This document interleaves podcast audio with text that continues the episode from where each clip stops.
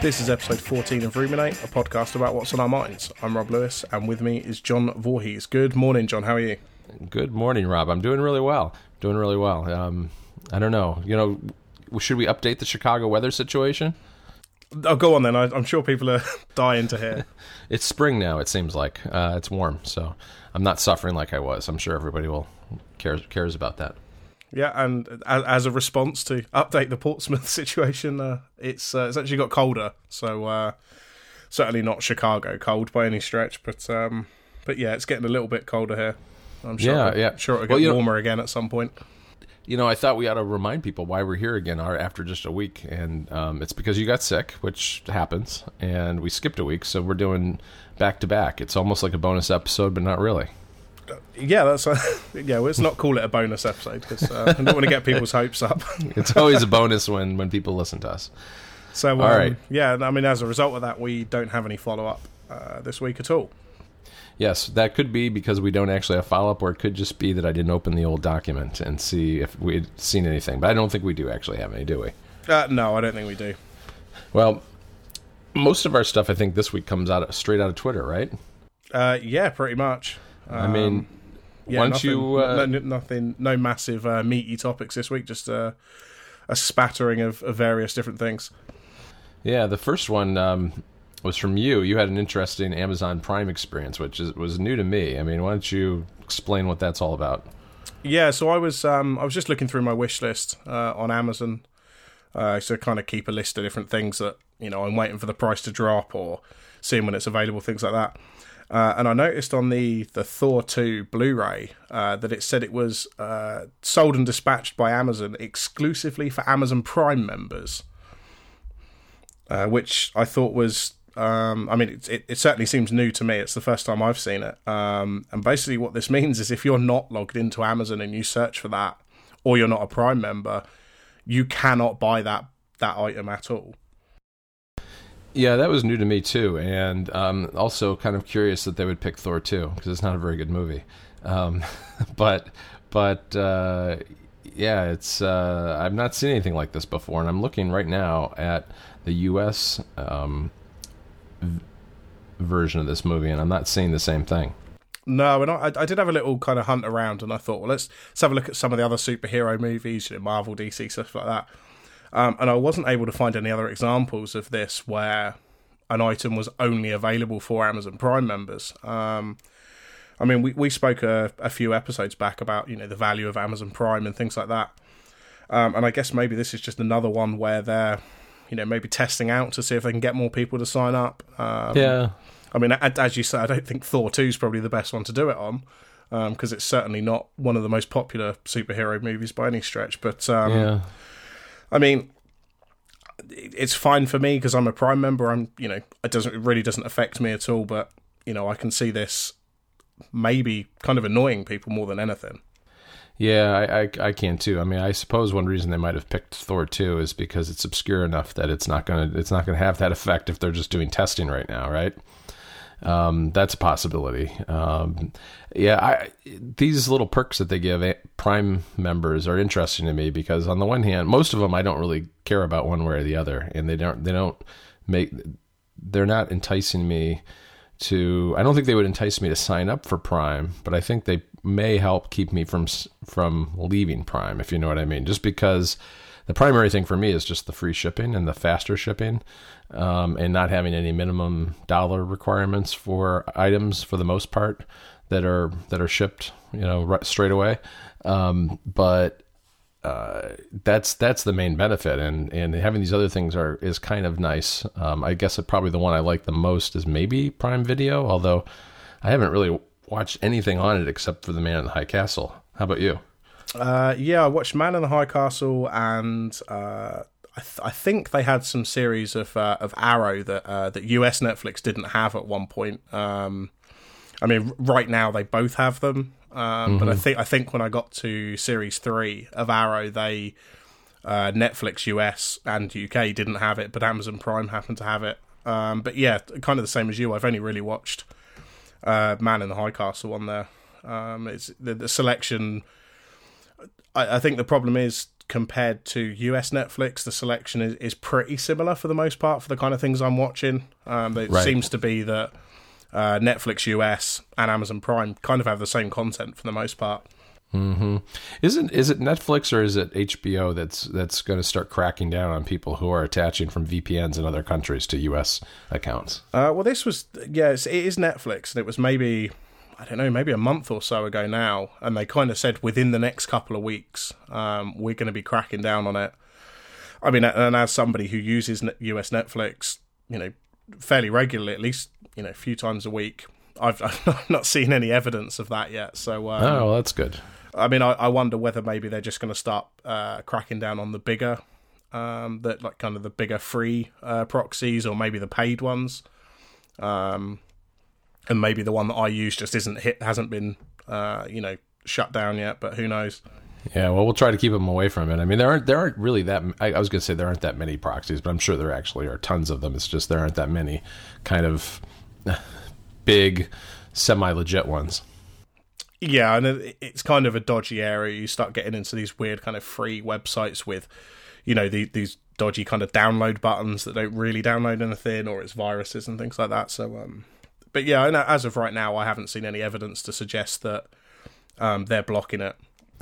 Yeah, I don't know how they could, especially if you're using something like a VPN that is routing your traffic through another country's servers, but maybe they have a way. Yeah, and I get the impression that in reality, Netflix don't care. I don't honestly think it's Netflix who care. It's the studios and the cable networks that are selling their content. It's them who cares, because Netflix, as far as they're concerned, they're still getting my money. It is of no concern to them whether I'm watching the US version or the UK version. They're still getting my £6 a month.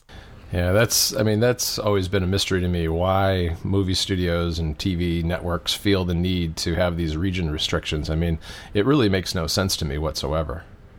No, it's pretty strange, but... I mean, it's one of those historic anomalies. I know we've talked about it before, but it's just pushing people to things like torrents more than anything else. Yeah, definitely. I mean, there's been some stuff that I know I've watched on US Netflix that if I didn't have access to that, I wouldn't have even been able to buy it anywhere. Right. It just wasn't accessible at all. I can't remember specific examples, but that definitely has been the case in the past. So yeah. But anyway, I think that was only kind of supposed to be a short little thing, but we kind of got off on a tangent there a little bit. You've got a topic in here about kind of hiding the price of your app, and this is kind of related to what you're doing this week with Blink. So do you want to jump into that? Yeah, I guess it occurred to me from a couple of different avenues. I mean, I was looking at an app this week that Droplr came out with called Screenbot, which is a plugin for Slack and integration, as they're called on Slack, for doing screenshots. And it's basically just takes the Droplr app and drops it into the context of Slack, which is pretty nice. The thing is, though, that when you sign up for it, it says try it for free, and you download it and you try it for free. And after 20 screenshots, it says now you have to go pro if you want to continue using this. And it takes you to a Droplr Pro page and has pricing for the various tiers that they offer. I mean, they do have a free tier, which is the 20 screenshots a month for free. But the problem with it from my perspective was when I clicked the try this for free button, I had no idea how long I was going to be using it for free and what the terms were, or ultimately what the price was going to be. And that always kind of bugs me. I mean, I think free trials are great, and I'd love to be able to, use those on the Mac App Store and other places, as has been discussed probably ad nauseum in the context of Apple software. But I think when you offer free, it helps to have the pricing right there, so people know what they're ultimately looking at if they want to purchase your software. I mean, it doesn't really help to have someone be irritated once they finish the free trial and are presented with pricing. And maybe it's, more than they want to spend. And that came up with Blink only because I'm going to do a sponsorship of 512 pixels this week, starting tomorrow. And, I had the choice in the sponsor copy to include the price of the app or not. And I think most iOS developers don't do that. They just have a link to the store. And I put the price in because I just figure, what good is there sending someone to, you know, have iTunes launch and open up to the Blink page and see that it's $5, and then maybe they don't want to spend $5, and now they're just kind of irritated. I suppose, you know, they can't leave a review if they don't download it, but I don't think it does anybody good, any good to send someone into the store with the expectation of maybe getting something for less than they had hoped, and then finding out that it costs too much from their perspective. So I put it in, and I don't know. I think that free trials are great, as I said, but I do think that it pays to have the pricing there and available for everybody to see when so they know what they're getting into. Yeah, I completely agree. The biggest problem, with say not listing the price for me is, say I go and check out a Mac app, which, you know, historically they're a little bit more expensive than iOS apps, and they've just got, you know, a download on the App Store. So I click that, but if I'm on my phone, that's not going to show me any information. So I can't even make a decision as to whether it's worth me coming back to it later. And again, like you kind of said, if you're doing there's a post and it links to Blink, and I don't think that, it doesn't seem to me there's any disadvantage to telling people the price. I mean, I have heard some arguments in the past that the problem is, like, it, you know, as you say, it might be $5 in the US App Store, but that, allegedly that doesn't help somebody in the UK App Store or, you know, somewhere in Europe. But I think it's kind of a given that, you know, almost all prices that you do see for apps across the web, certainly on Apple's platforms, are almost always in US dollars. Right. Yeah, it's a fair point, but and it'd be nice if there was some way to deal with that. I mean, I've seen actually, we've gotten emails at Mac Stories complaining that, you know, everything's quoted in dollars, but there's really nothing we can do about that, right? I mean, you know, there's no hook into the Apple system to detect what country someone is viewing the website from and changing the currency. I mean, it's not perfect, but at least if it's in dollars, you can kind of get a. I think most people, like, I assume that when you see $5, you think, oh, that's probably going to be like, you know, £8 or something like that, or £7. Other way, John, it would be. Oh, right, it would be £3. Yeah, exactly. Well, so I just undermined my entire point there. No, you are right though. Like I kind of look at that and I just know that it's going to be, you know, I think it's $2.99 maybe is the UK price. Yeah, you know roughly. I mean, you won't know exactly, but you know roughly what it should be. Yeah, absolutely. And I think, I guess the other problem is maybe not from a developer's perspective, because I assume you are able to find out what price it is being sold for in the UK, or there's at least some kind of conversion chart. But for, you know, somebody who's writing, you know, somewhere like Mac Stories, perhaps, who's maybe not a developer, like, you know, Federico Vitici's not a developer, he writes about this stuff. How can he find out what the price is in Europe and in the UK and the US without kind of switching stores and things like that? Like, it's not easy to find out these prices. Well, you know what? Even to include them. What could I use, John? You could use Blink. It does that. It does that. You could switch really quickly and it'll display the price. But yes, you're right. It's not easy to do that. And, you know, there are some websites I've seen that just say, you know, available on the App Store and has a link, and they don't mention the price. But I do think overall you're better off showing some sort of price than not showing a price at all. Yeah, I mean, I think the ideal and I guess kind of not easiest, but the next easiest option would be to kind of show US, Euro pricing, and then maybe UK pricing as well, because I think between the US and Europe, that's kind of going to cover a fair amount of the available customers. Yeah, that's true. It would definitely do that. But then you would immediately get people in other countries who are very upset about that. So I don't think there's a good solution, unfortunately. I mean, it's easy for developers because, you know, you just set your app price based on it. They call them tiers. So, I mean, I think Blink's tier 5 because that's effectively like $5, right? And then you look down a chart and you see what that means in every currency in all 140 countries or so that they sell apps. So it's easy in that sense, but there's no way to really hook into that and dynamically display it. I mean, and as we were talking about before with VPNs, and you wouldn't even, you know, you don't necessarily even, can't necessarily even pinpoint where someone is located anyway.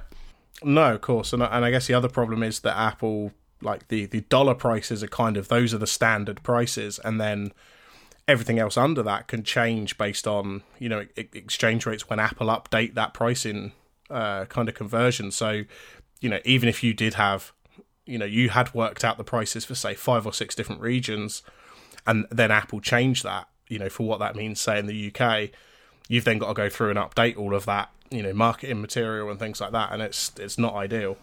Yeah, no, that's true. I mean, that is how they do it. I mean, I think they use the US dollar as kind of their baseline. And then they adjust from there, because I do get emails from time to time saying, hey, we're changing the price in Australia. It's going to cost, you know, this much more now. So, and that's just how it works. They just change the tiers. You know, they key everything off the US dollar. And then as currencies fluctuate, fortunately, they don't do that often, but it does happen from time to time. Yeah. I mean, I think I can only think of one instance where they've done it for UK pricing, because we went from, the 99 cents apps were 59p over here, and they jumped up to 69p, I think. But that's the only time I can think that this actually happened for UK pricing. Yep. So, anything else on pricing? No, that's it. I mean, I think we've got some interesting things we found around the web this week for the rest of our topics. And the first one, I love this one that you found, because this just shows that people, other people find the plastic bag situation in the UK as ridiculous and absurd as I do. Yeah, I mean, this is your favorite topic, I think, John. It is. So you want to explain the video? Yeah, so this is it's kind of a parody video. You know, it's kind of humorous, kind of jokey video, and I mean, we'll put the link in the show notes so people can actually watch it, but essentially, if you imagine, instead of a drug deal, it's a plastic bag deal. You know, there's a guy and he's got, you know, various different plastic bags, and he's got one from IKEA that, you know, oh, I've got this foreign plastic bag here that you can buy. So this was posted on Reddit, and the comments, that I think one of the first people to comment was, the UK has gone so insane, I honestly can't tell if this is real or not. And the following replies to that were all British people convincing this guy that you have to have a plastic bag license, and, you know, that you can't use a Tesco bag if you're in a different supermarket, and things like that. You know, and people kind of saying, well, they, you know, they will take your plastic bags, but they're not legally supposed to, and this kind of thing. They'll confiscate your plastic, huh? Yeah, pretty much. So it was just kind of funny to see, you know, kind of just everyone banding together for this kind of in-joke. Yeah, that's funny. Yeah, no, it was the comments were pretty good. I thought the video was really well done. I liked it a lot. So I definitely recommend checking it out. Yeah, definitely. And we'll link to the comment thread on Reddit if you want to see some of the replies of people banding together and doing that. So the next one that we've got is this is entitled Cage Match, and this is a Kickstarter for the world's first Nicolas Cage dating website. Yes, Nicolas Cage, and so you're supposed to. I guess the way you match people up is by saying what your favorite Nicolas Cage movie is. Yeah, pretty much. You kind of rate. You know, various different Nicolas Cage movies, and it kind of matches you up based on that. A little bit of backstory on this is, as best I can tell, this is this was kind of an in joke between a few people that I know, and I think it kind of started because it was wouldn't Cage Match be a good name for a dating site based on Nicolas Cage? That, you know, that was pretty much it. And Adam, the guy who's made the Kickstarter, so, you know, he's put this on Kickstarter, and a couple of people have asked him in the Slack that we're all part of, and he, you know, are you actually going to build it if you raise the money, which is I think it's £20,000 he's put the target at, and yeah, he, you know, this is although it seems like a joke, he genuinely will build it if he reaches that target. Oh my gosh, somebody actually did do the £1,000 pledge. I'm just looking through it right now. Yeah, I think I kind of caught the end of this conversation, but I believe that this is a friend of his has actually put up £1,000. I think probably more than anything because we all kind of want to see it get to the total, so he actually has to build it. Yeah, that would be good. Wow, he's got a little ways to go, but it's showing me dollars, even though the pledges are in pounds, but it's showing me about $1,700 of $29,000. Yeah, that sounds about right. I think it's kind of weird because it's actually had a lot of coverage. It's been on Gizmodo in Japan, and there's a few different kind of dating-related news websites have posted it and things like that. But I think the problem is that people are looking at it and they kind of don't believe that he's actually going to do it.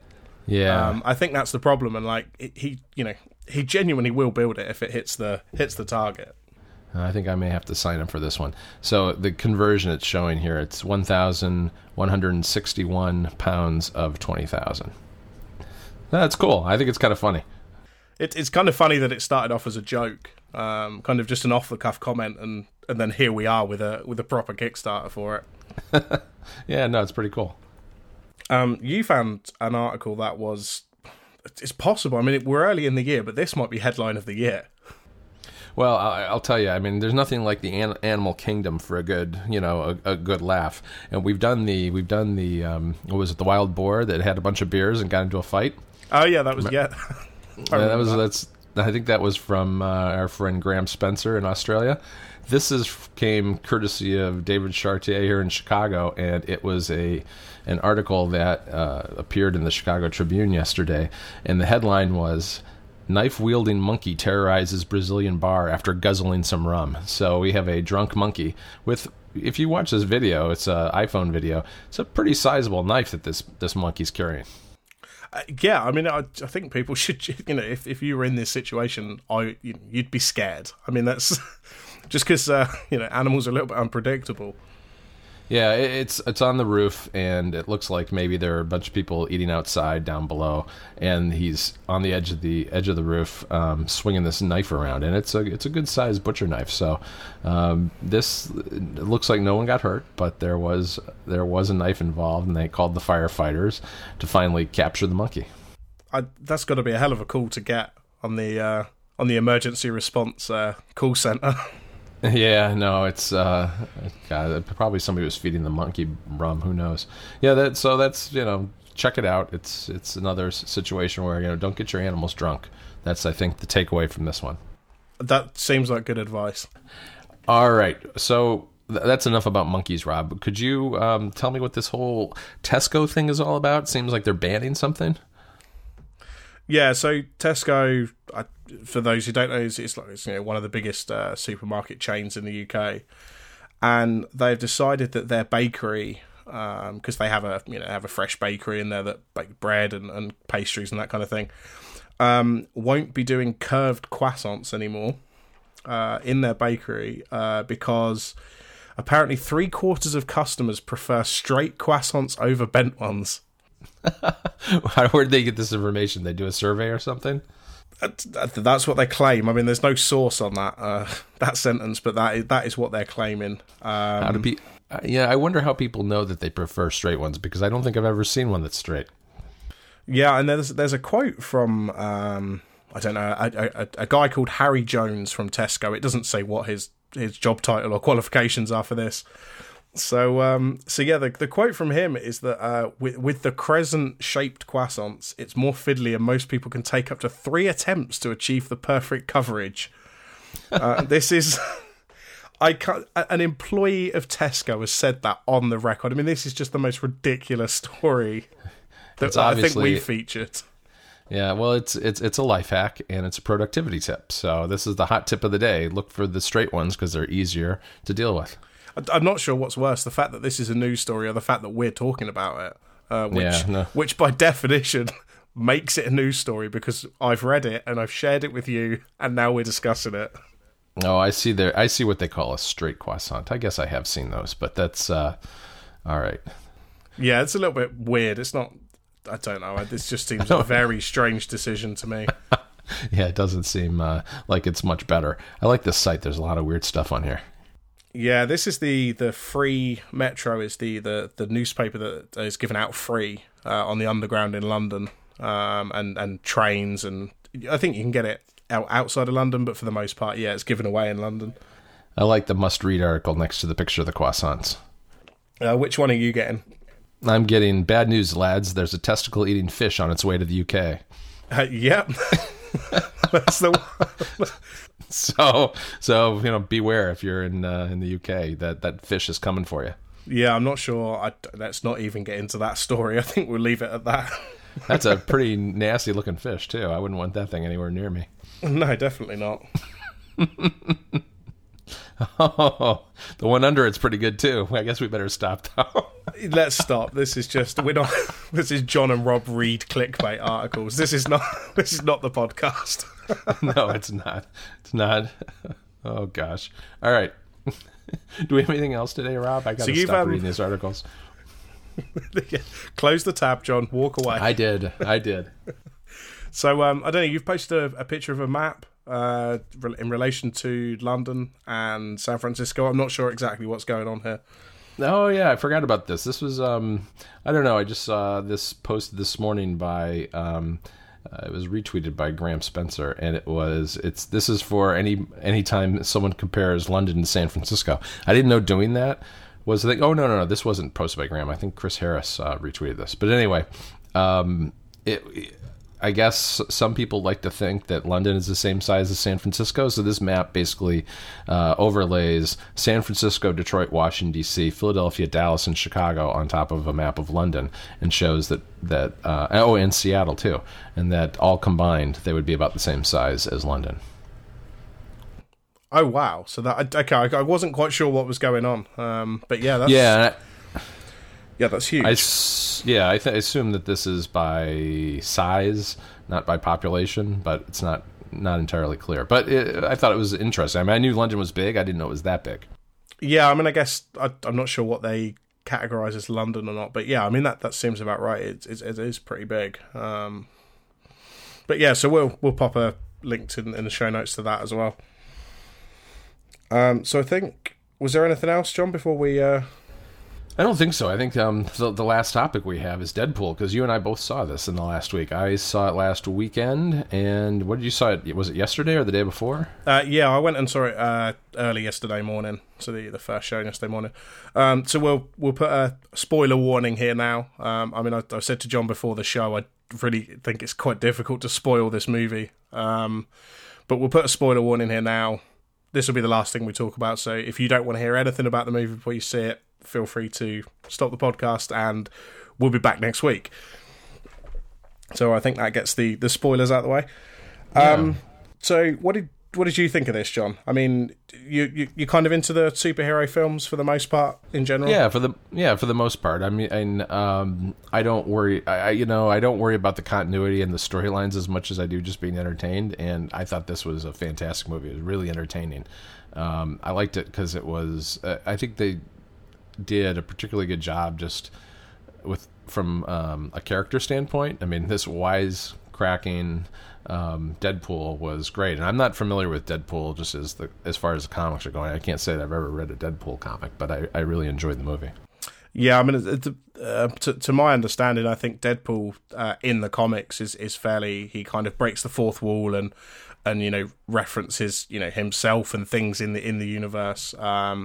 In this same kind of style. But yeah, as you say, I think they did a really good job of kind of portraying that, you know, they just kind of wanted to make fun of the whole kind of franchises, really. You know, I think one of my favourite lines from it, he's, Deadpool's getting pulled away by Colossus, and he says, come on, let's go and speak to Professor X, and Deadpool says something like, oh, is that McAvoy or Stewart? I can't keep up with the timelines. Obviously referring to James McAvoy and Patrick Stewart. Yeah, so at some point he even references Ryan Reynolds in one of his comments. There was a lot of breaking the fourth wall. Really good action. I mean, I think the story was fun, along with just kind of it ended up being kind of like an incredibly violent foul-mouthed comedy. Yeah, definitely. I think it was. This is, you know, was really well done. And yeah, I really enjoyed it, and I'm glad they finally got around to making it. Is this the first R-rated? I mean, I guess your rating system is different, but this is the first R-rated Marvel movie that I can think of in the U.S. Yeah, I think it is. I mean, yeah, as you say, our rating system is different. It's a 15 over here. So that's not, I think our equivalent to the R rating is 18. So it's not quite as high as that. But yeah, this is the, I don't think, to the best of my knowledge, there's any other Marvel films that are rated a 15. Most of those are a 12. So yeah, this is the highest rated one, certainly in the UK and the same in the US, I think. Yeah, which is interesting. But like I said, I really enjoyed it. I mean, it was entertaining. I actually would look forward to seeing it again when it comes out on video. It's, if you have young children, it's not a young children's movie by any stretch of the imagination. I mean, I think that if anything Marvel may have a problem with is that people might go to this expecting Captain America or something. Yeah, I think